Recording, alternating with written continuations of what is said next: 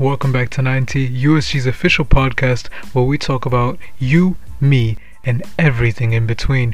We appreciate you so much for joining us for this special edition of Nine Tea as a part of USG's Latin Fest celebration from Monday, October 12th to tomorrow, Thursday, October 15th. And we'll catch you on the other side as we talk about the life of the immigrant.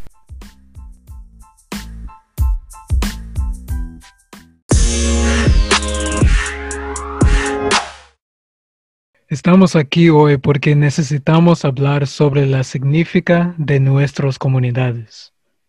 Today, Hispanic Heritage Month, which has been running from September 15th through October 15th, is in the spotlight as a celebration of one such community. And to talk about that, as well as about all kinds of other related things, we have Olga Chavez, who has joined us today. Thank you so much for taking some time out for us. No, thank you so much for having me. Yeah, so to to start off, can you tell us a little bit about your educational and professional background? Well, currently, um, I go to the University of Shady Grove for the University of Maryland. I am a criminal justice major, and I am currently a senior. Awesome. And what kinds of things do you do outside of your classes as well? Well, outside of the classroom, I'm actually a legal assistant. Um, so I actually started off as the receptionist, and then by the time I was um, in Montgomery College, I was in between majors, and I kind of grew an interest in law, um, specifically immigration law. Why immigration law in particular?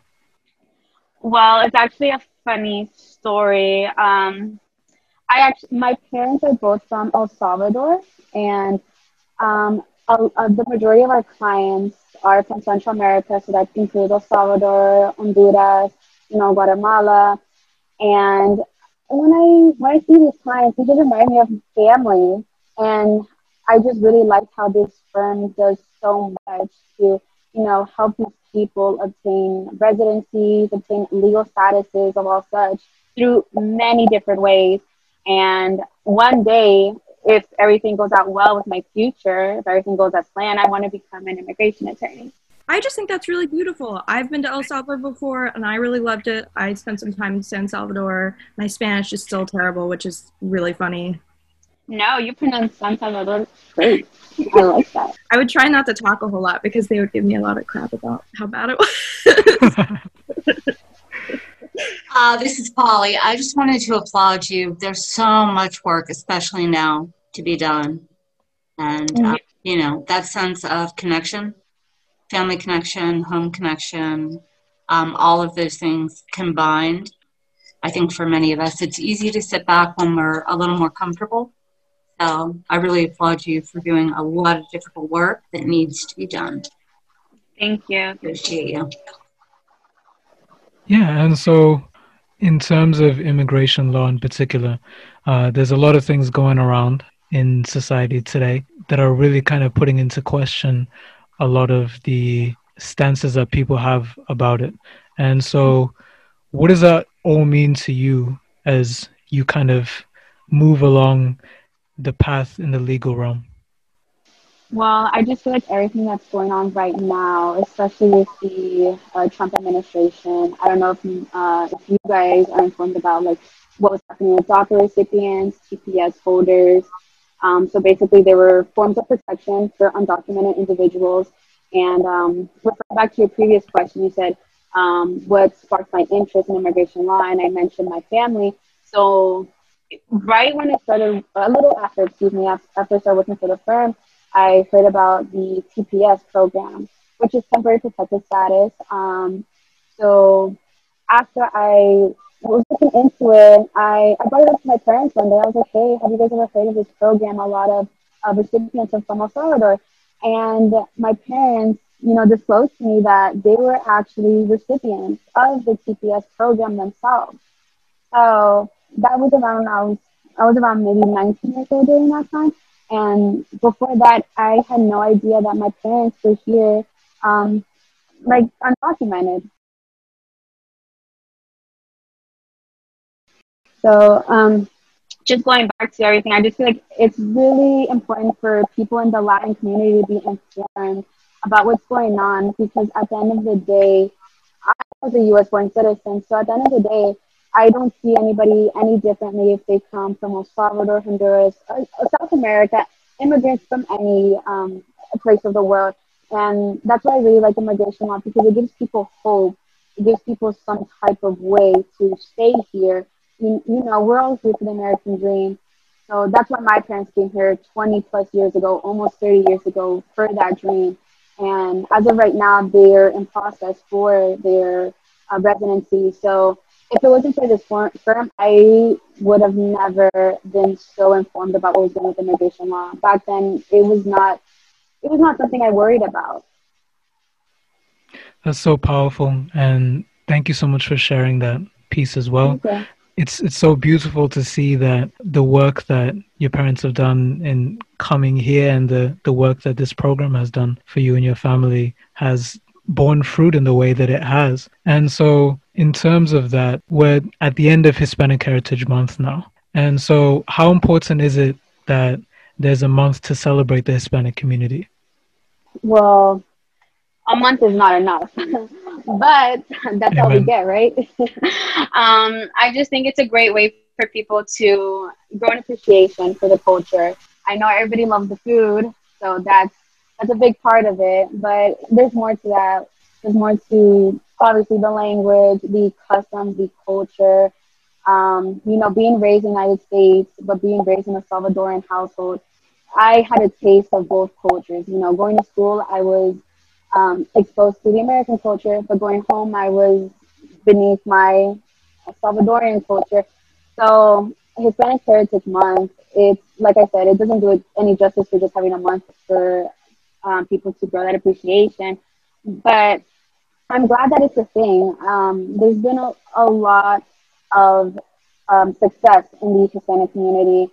Um, and I just feel like people who are of Latin background um, should feel should feel a sense of um, identity with this month. You know, we all come from different countries, of course, um, but at the end of the day, we are under the same, I guess, label of um, Latino, Hispanic.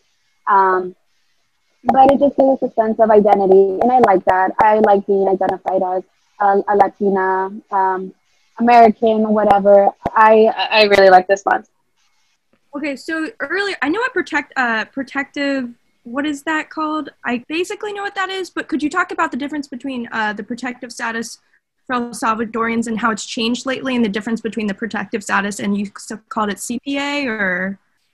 Oh, yeah. So there's TPS and then there's DACA. So TPS um, was um, given to Salvadorians who were affected by natural disaster in uh, 2001, I believe. Um, and then DACA recipients are for, um, well, deferred action for childhood arrival. So it was allowed um, for undocumented um, children or people who got here or arrived to, excuse me, before 16 years of age uh, to obtain some type of legal status, work authorization. The same with TPS. Um, the difference with DACA, they have had to have meet certain list of requirements. Um, the main one was um, we came here before the age of 16 for June of 2008.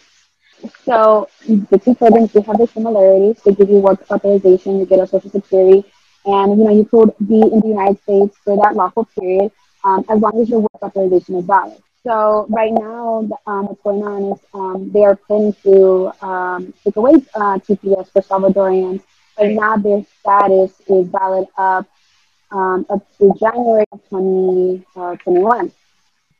Uh, um, so that's the latest news with uh, TPS, um, but that's why everyone's talking about the whole um, presidential campaign because people have hope that uh, Biden can do something about that, extend the program uh, for another uh, two years here. I know as of right now, DACA was um, going through this whole back and forth uh, situation with the Trump administration and the Supreme Court, the Supreme Court made a decision back in June of 2020 when Trump was trying to terminate the program in general. Um, I would have to look into um, the news on that. But as of right now, I know they're not taking any new applications for childhood arrivals. Um, cool. it, it, it's a lot. It's a lot.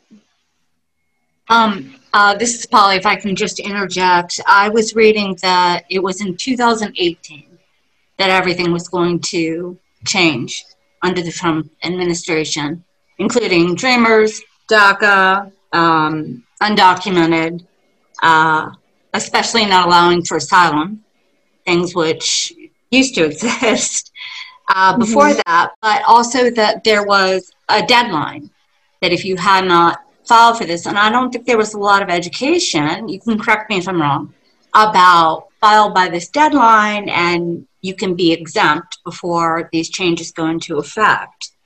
So, have you observed a real uptick in fear with, um, you know, people speaking out, especially if they're undocumented? Some things that have gone on with ICE, um, which have been, in my opinion, horrible.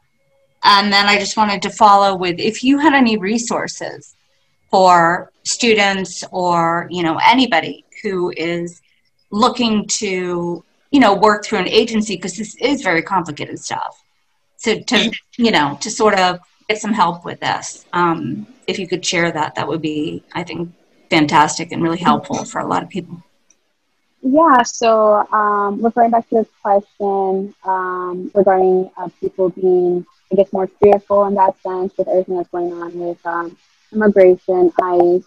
Um, I know that there has been numerous changes for asylum applicants um, um, this past summer. In the firm I work at currently, um, we had to uh, resubmit some applications regarding uh, asylum um, requests because um, usually there is a one-year deadline with asylum. sometimes people have legitimate reasons. let's say they didn't show up in the court system, the immigration court system, or they simply did not know about the one year deadline. Um, I know the clients that come to our office are more scared than before. Sometimes people don't even want to go forward with an immigration case because they are scared of ending with immigration, let's say, showing up at their house. Um, but the attorneys at my place, at my job, they always just tell people um, the law is always changing. You never know if one day you apply for something, it gets denied, and then in two years there's another law saying if you apply for this before this date, there's some sort of benefit. Um, and then for resources, I personally don't have a list of resources that people could obtain. I know that there's a program um, called Casa in Maryland. Um, I would have to look more into that. Um, I know the LSA has more connections with that program. Um, personally, when I need questions about immigration answered, I I look on USCIS sometimes. I read articles, I watch videos, or I um, I just try to ask the attorneys at my job, um, what do you think about this? Um, they're always getting informed as well with new immigration laws. They, they get emails. Um, yeah. Well, thank you. Yeah, it really is wonderful that there's local organizations that are out there working to help boost the community and to really kind of bridge the sorts of gaps that we're that we're seeing in a lot of ways.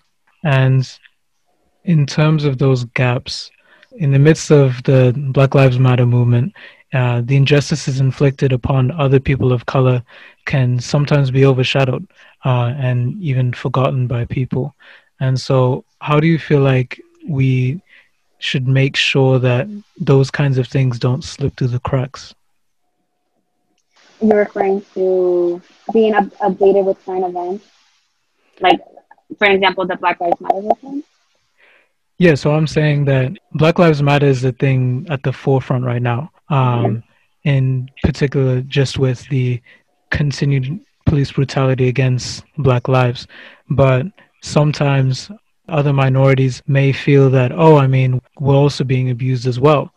And I wanted to know, firstly, a little bit about how much you feel like that's prevalent in the Hispanic community, and then also about how we should make sure as a society that we're not missing that whenever we're considering these discussions about injustice.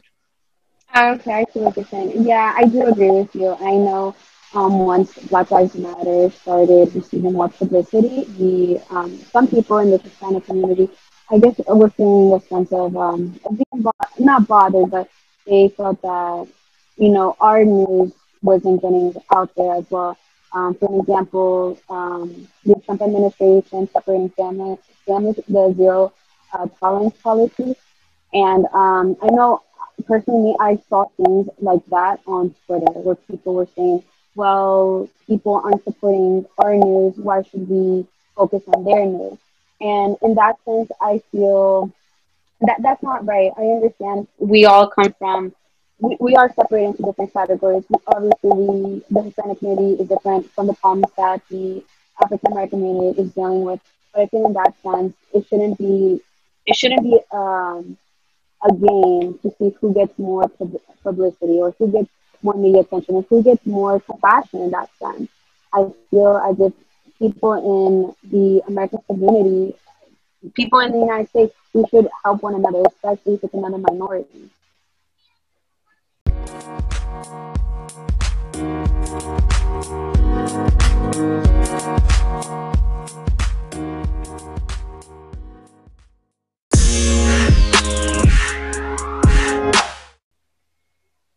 Such a yeah, I mean, um, and I totally agree with that.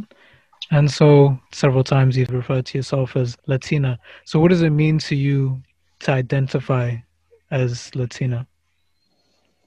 Well, for me, identifying myself as Latina, um, you know, I am proud of my Salvadorian background. Um, obviously, I speak Spanish. Um, I connect with others in my um, Latin community. The clients at my job, they're always very humble people.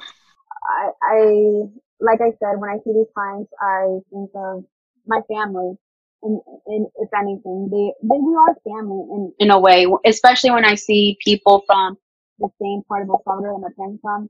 I, you know, you build that connection with people. And I feel like working in the Hispanic community has really changed me as a person before working here, I you not, I I really didn't speak that much Spanish. I spoke Spanish, of course, at home, but outside of my home, outside of my bubble with my family, my parents, I really didn't speak Spanish.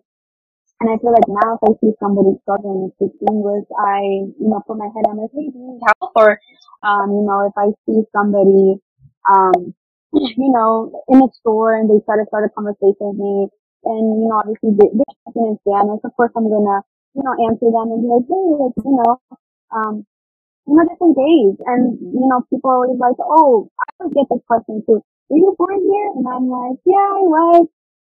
They're like, what? Your Spanish is so good. And I'm like, thank you. They're like, you don't really meet kids like that. You don't really meet, um, Hispanic or Latino kids born here who don't really speak Spanish or like to engage with others in Spanish to a certain extent. And I just feel like that's that's just how my that's how my mom is. She likes to talk to anybody. She likes to relate to other people, especially Central Americans. So I feel like that just gave me another way to connect with my community and connect with my background. I love that, um, and it's it's not just within the Hispanic community, in other communities as well. The issue of immigrant parents moving to the US and then mm-hmm. not teaching their children the their native languages is something that's prevalent all over the place. And thank you so much for bringing that up because that's such an important point. And so for you, having embraced your culture a little more through the work that you do, how much do you feel like that's bled through to other aspects of your life in terms of the kinds of movies you watch or the music you listen to? Well, regarding music, yes, I feel like I, I've grown an appreciation for music. You know, everybody loves the Latin trap artists, Bad Bunny, Anuel, I love Bad Bunny. G. Yes, exactly, Bad Bunny, um, Becky G. I feel like I did grow an appreciation now for that music because, you know, it's, I guess people just like it. People like that they can listen to music in English and Spanish. I feel like that's a big thing. And um, in the Latin community that we can connect with both cultures. And I feel like that I even now I feel like that helped me grow an appreciation for my culture. Another thing is now I like to watch um movies in Spanish as well. Um, now I can relate with my parents. I can bond with my parents, like watching movies, watching old soap operas, Um, it just gives a way to connect to the to the community, to the culture, and sometimes it can be hard because I feel like sometimes balancing the two cultures or you know, sometimes trying to be American enough for a certain group of people, but at the end of the day, you're still Latina, Latino. I feel like sometimes that can be hard. And like like I mentioned before, I like I like it now because I know I can identify myself as Latina regardless of what anybody says. Like regardless if I don't meet a certain criteria, if I don't dress a certain way, if I don't speak Spanish to a certain extent, if I don't know an extensive vocabulary in Spanish, let's say, I know I can identify myself as a Latina. That's very cool. Do you have any? I, I'm a big TV and movie fan. Do you have any uh, Latino movies that you particularly like? Latino movies? Um, I'm, I will be honest with you. I like to watch these old Mexican black and white movies, so I don't know the titles. Yeah, um, but my, my father's a big fan, so that's how we bond. Oh, that's so cute. Yeah. Yeah, I recently watched um, this movie on Netflix called Innocent Voices about the El Salvadoran Civil War. That was really good, but man, was that a tearjerker. Yeah. Oh wow. Yeah. The, the Civil War. Yeah. I feel like in many ways it was such a brutal um, civil war, and uh, there are a lot of things that people criticize, and I think it's not really put into context because we tend to not want to look at all the things that led up to it's sort of systemic if that makes sense. In the same way that with the black lives matter thing it's systemic. And without really understanding the history it's easy to make a lot of assumptions in my opinion. But it's very important i think and as you know somebody who is majoring in history uh, that all of it, you know, whether it's Black Lives Matter, whether it's it's putting it in a in a context that's historically accurate, that really does justice because there is a history behind all peoples. You know what I mean? So I think we make a lot of assumptions, whether it's color, religion, and unfortunately, we don't really take a look at history, like real history. Oh, yeah. Um, do you have any thoughts on? Um, I've I've read a few articles, but I am n- not an expert by any means. Uh, the the inequality between um, indigenous people of Hispanic descent and people that are, are white passing. Actually, at my job, I know for asylum claims, we have had numerous clients who have obtained um, the status because of their indigenous, indigenous excuse me, background. Um, I've seen more of it from Guatemala I haven't really seen cases from El Salvador, but I know Guatemala has more uh, indigenous people. Um, but I, I, feel like yes, there is. Um, I, I feel like everywhere. I mean, it's just like in the United States. Excuse me. You know, everyone feels like um, the lighter you are, the more you're accepted in society. And I've I've heard stories about it from like you know from peers um, when they go to El Salvador, they get um, treated a specific way uh, or they're preferred um, um, compared to another person. So I feel like that does exist in the Hispanic community. Um, yeah. Very interesting. Thank you. And so, on on the note of the way people are referred to one another, and particularly as you were just discussing with colorism, um, mm-hmm. the of late the term Latinx has been has also been used to refer to the Hispanic community. Uh, how inclusive of a term do you feel like this is, uh, and is it something that should be considered along the same realm as just referring to it as a Hispanic community? Um, well, the term Latinx, well, I know that's like obviously the, uh, the term Latinx is like, um, yeah, Latinx has been a thing. I know because people don't want to just uh, use the, uh, the gender um, with the term, so, you know, Latino, Latina. Um, so I think it's a good thing for the Latino community. Um, I know if you're Latino, you can also be considered Hispanic because Hispanic are people who speak Spanish, but Latinos are people from Latin America. Um, So, like for example, somebody from Spain wouldn't be considered Latino, but they would be considered Hispanic. Um, so I just like to give people in the Latin community like another title that they can identify themselves with, or they, that they can, uh, you know, see themselves under. So I guess I feel like it just gives the Latino community another, like another, um, another way to be identified. Yeah. And then slightly unrelated, but how do how well do you feel like USG are doing in terms of being inclusive to the Latinx community? I think um, USG is doing a terrific job. I know my friends um, involved in LSA, they they are awesome. I know that they are trying their best to get word out to the Latin community. I know um, like Stella, Arlene, Julia, uh, Lauren. They they are great people. Um, they're always informed uh, with current events. I know Julia is very involved with uh, protests um, Arlene is very informed on a lot of things. Um, they're always trying to, um, you know, I know the LSA just started, I believe, um, my first year at USG, and I wasn't, um, I wasn't so informed that um, the, the school was doing that type of club to, you know, bring people from the Latin community together. And I just think it's a nice thing because I feel like a lot of other schools should do it. I know my high school, you know, back in the day, five years ago, um, they had like the Latin dance team. So that was another way um, for people in the Latin community to connect with one another. Um, they would have the competitions as well. Um, so yeah, and then people should really check out the LSA Instagram account um, so they can go ahead and check out the uh, information with our uh, group. Um, right now, we're currently doing a donation drive. So yeah, I, I feel like USG is doing a terrific job to answer your question. The LSA is awesome. Yeah, no, they really are, and they they started up last fall actually, and yeah. it's it's just amazing because uh, I believe they won last year the new student organization of the year as well, and so it just really shows the wonderful work that you all are doing, and thank you all so much for bringing that to the table and the conversation. A fun question, real quick. Do your parents yeah. were at you.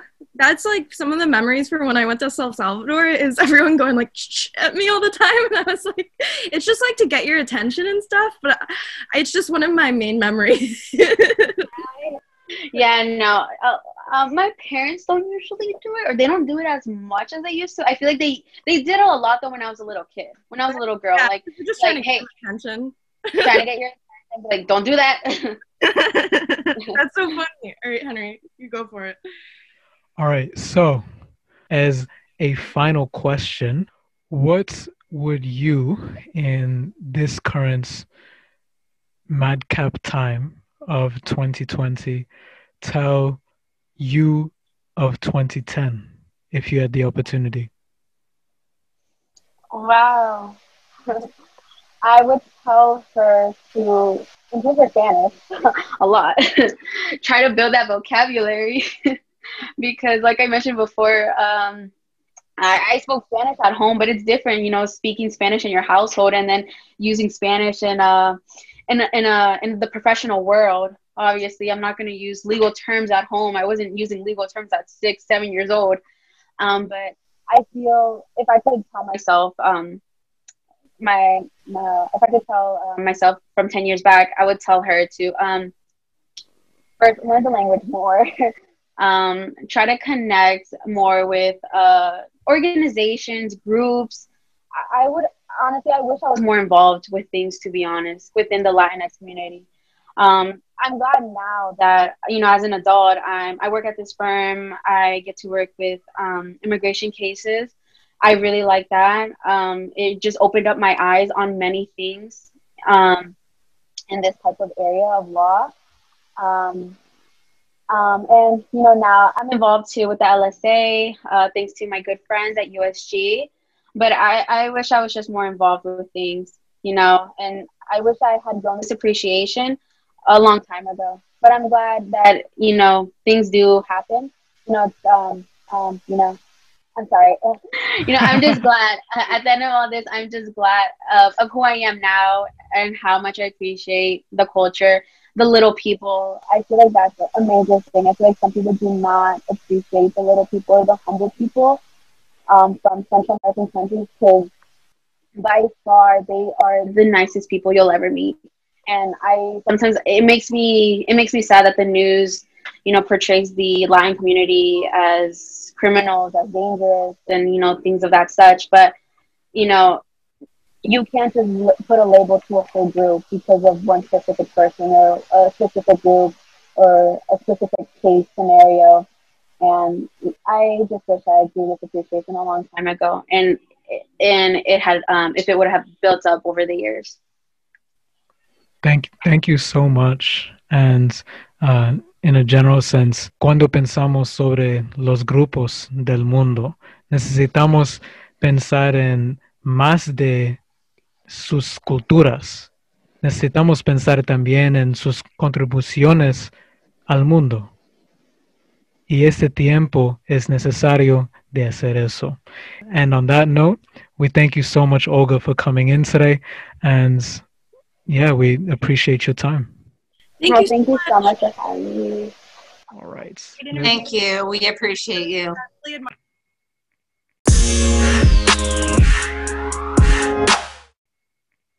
All right. And so now, what's going on at USG?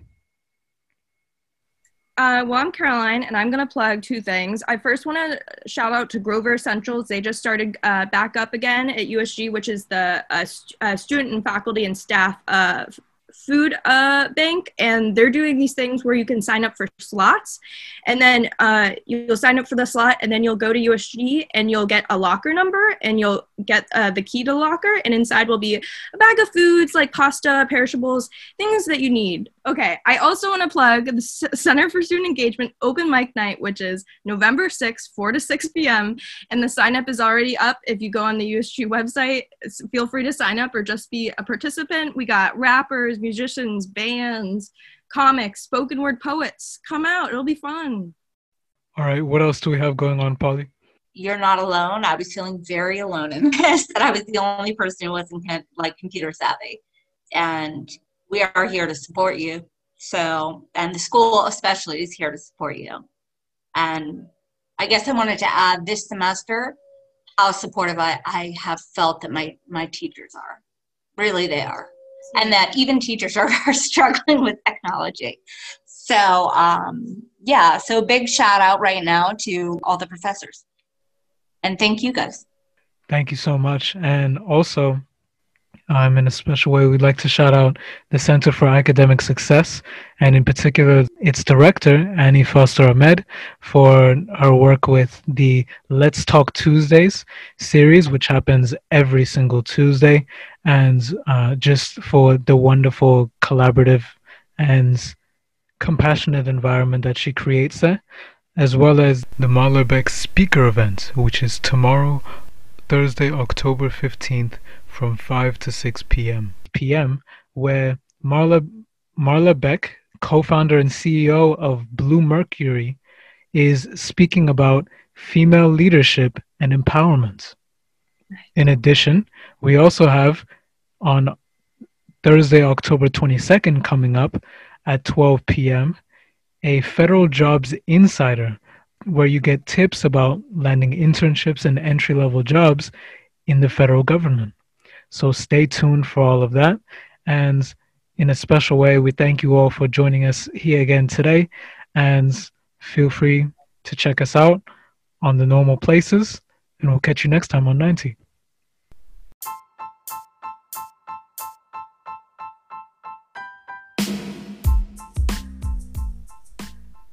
And on that note, thank you all so much for joining us today.